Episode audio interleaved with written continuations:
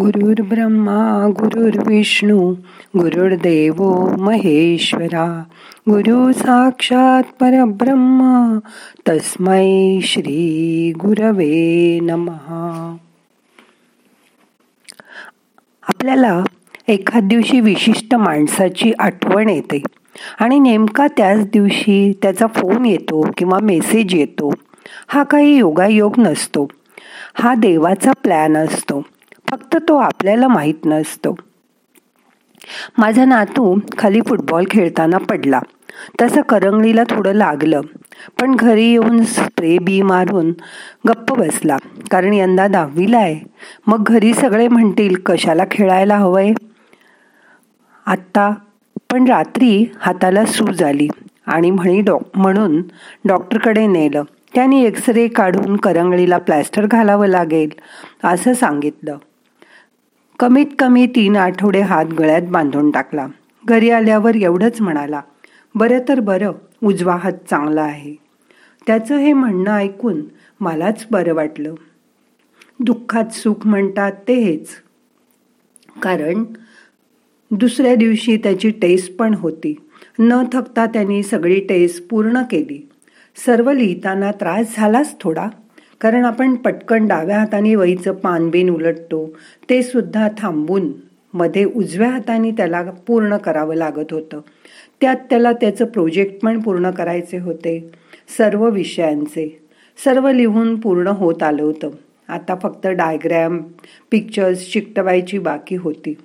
आईच्या मदतीने त्यांनी सर्व काम पूर्ण केलं वेळेत.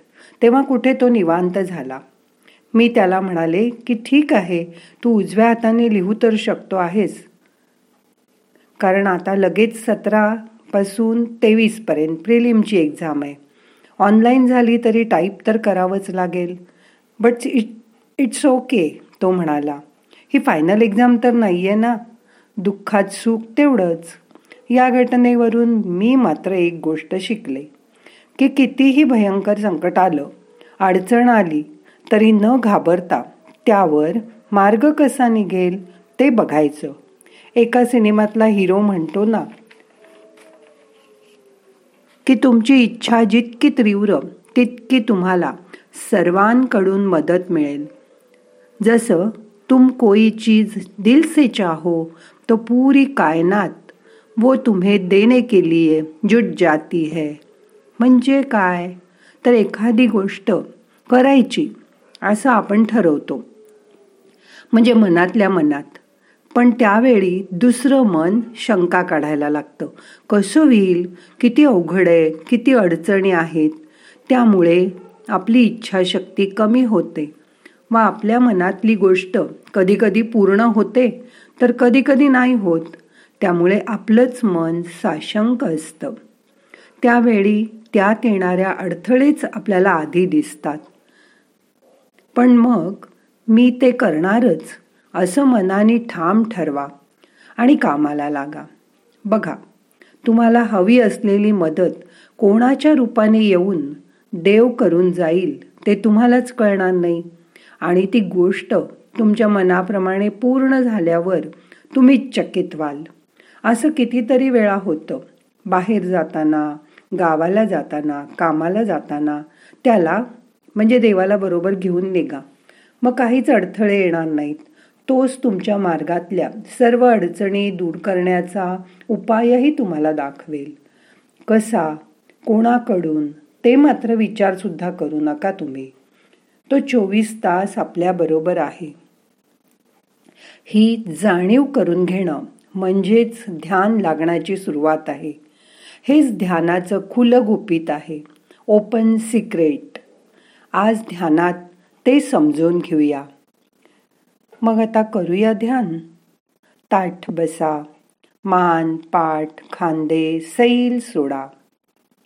हाताची ध्यान मुद्रा करा. व हात मांडीवर ठेवा. डोळे अलगद मिटा. मोठा श्वास घ्या. सोडून द्या.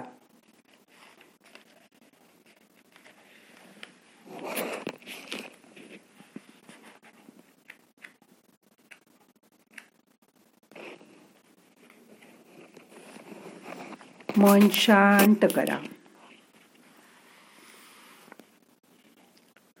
आपल्या फोटोची आपल्या चारित्र्याची आणि आपण करत असलेल्या व्यवहाराची सतत जाणीव ठेवा. कारण यातच अस्तित्व जास्त असतं. ते आपल्या मरणानंतर सुद्धा लोकांच्या स्मरणात राहिलं पाहिजे याची नेहमी काळजी घ्या. आपण श्वास घेऊ शकतो किती भाग्यवान आहोत. आपण बघू शकतो. आपण किती भाग्यवान आहोत. आपण ऐकू शकतो. आपण किती भाग्यवान आहोत. कोणाकोणाला आई वडिलांनी सांभाळलं. ते किती भाग्यवान. तुम्ही भारतात राहता. म्हणून किती भाग्यवान. रोज दोन वेळा तुम्हाला विनासायास जेवण मिळतंय. तुम्ही किती भाग्यवान. खिशात पैसे आहेत. म्हणजे तुम्ही किती भाग्यवान? एक करोड मुलं आहेत ज्यांना हातपाय नाहीत. त्यांनी त्यांचे आईवडीलही पाहिले नाहीत. जे नाही ते मिळवण्यासाठी आपण आटापिटा करतो. पण जे आहे त्याची जाणीव काही ठेवत नाही किंमत ठेवत नाही. ऐकण्याचं महत्त्व मूकबधीर मुलांना विचारा. बोलावंसं वाटतं पण बोलता येत नाही त्यांना. आपल्यासारखं. आपल्याला जे मिळालंय आणि जे फुकट मिळालंय त्याची किंमत करा. देवानी तुम्हाला का जन्माला घातलंय? तर ते यासाठी की ज्यांच्याजवळ जे नाही ते त्यांना तुम्ही देऊ शकला पाहिजेत. त्यांना मदत करता आली पाहिजे. सगळ्यांचं भलं व्हावं मंगल व्हावं. माणसाची किंमत तो कसा दिसतो यावर नाही. तर त्याची खरी किंमत काय आहे ते समजून घ्या. जे मिळालंय त्याची किंमत ओळखा त्याची कदर करा. स्वतःविषयी तुमची काय कल्पना आहे ती रोज आठवून बघा. आपला आत्मविश्वास वाढवा. लोक काय म्हणतील? इकडे लक्ष देऊ नका. कारण लोकांची वृत्तीच अशी असते. जो तो वंदन करी उगवत्या जो तो पाठ फिरवी मावळत्या दिन करा म्हणजे आपला उदो उदो जोपर्यंत आपण काहीतरी देतोय श्रीमंत आहोत कोणासाठी काहीतरी करतोय तोपर्यंत तो होत राहील. पण एकदा का आपली ही क्रिया संपली की आपल्याकडे कोणी वळूनही बघणार नाही. ह्याची जाणीव सतत मनात जागृत ठेवा. मन शांत झालंय. हळूहळू मनातले विचार कमी कमी करा. विचार येतील आणि जातील. त्याच्याकडे लक्ष देऊ नका. येणारा श्वास जाणारा श्वास लक्षपूर्वक बघा. मन श्वासाकडे आणा. प्रत्येक श्वासाबरोबर शरीराच्या आत जा. आत काय काय चाललंय शरीराच्या ते बघायचा प्रयत्न करा. तुमच्या शरीरातील वात पित्त कफ कसं आहे ते जाणून घ्या. श्वास सोडताना आपल्या काळज्या आपली दुःख आपले ताणतणाव शरीराच्या बाहेर सोडून द्या. तीन चार मोठे मोठे श्वास घ्या सोडा.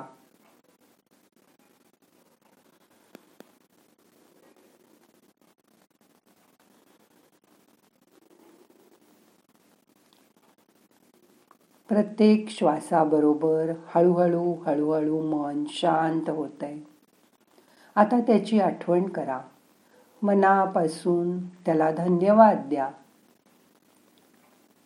तू जे जे काय मला दिलंयस त्याबद्दल थँक्यू असं त्याला म्हणा. हे धन्यवाद त्याच्यापर्यंत सहज पोचतील.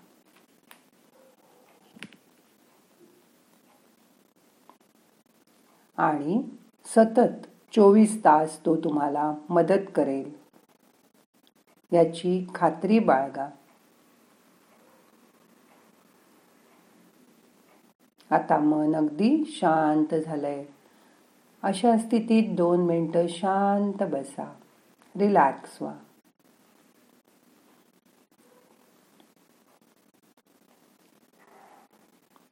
श्वास घ्या. सोडून द्या. श्वासाबरोबर येणारी ऊर्जा शरीरात जाते. शरीरातील नको असलेली ऊर्जा बाहेर निघून जाते. म्हणजे हळूहळू निगेटिव्ह एनर्जी बाहेर जाते आणि श्वासाबरोबर पॉझिटिव्ह एनर्जी आत येते. त्याची जाणीव करून घ्या. मन शांत करा. रिलॅक्स व्हा. सगळे प्रयत्न सोडून द्या. आता काहीच करायचं नाही. फक्त शांत बसायचंय.